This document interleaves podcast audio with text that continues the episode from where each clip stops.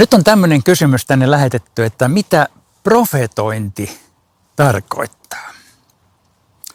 No, jotkut kristityt puhuu paljon profetoimisesta, toiset, toiset ei puhu ollenkaan.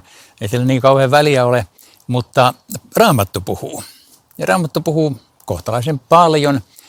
Tietenkin heti kättelyssä on sanottava, että vanhan testamentin profeettojen esiintyminen on eri kategoriassa. Siitä me emme puhu.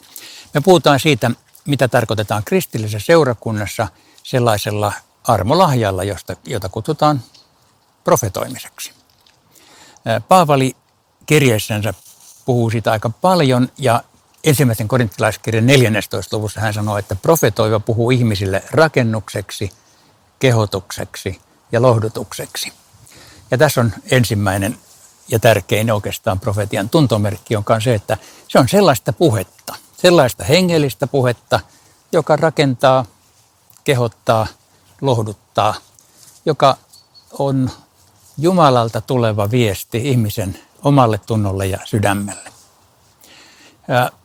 Jotkut ajattelee näin, että profetoiminen on pelkästään semmoista semmoinen niin kuin erikoinen sanoma, joka rukoushetkessä tulee. Ehkä Jumala minä muodossa puhuu, minä Herra puhuttelen teitä. Voi olla näin, tämän tällaista voi olla, totta kai. Mutta kyllä raamatullisessa mielessä profetoiminen on paljon laajempaa.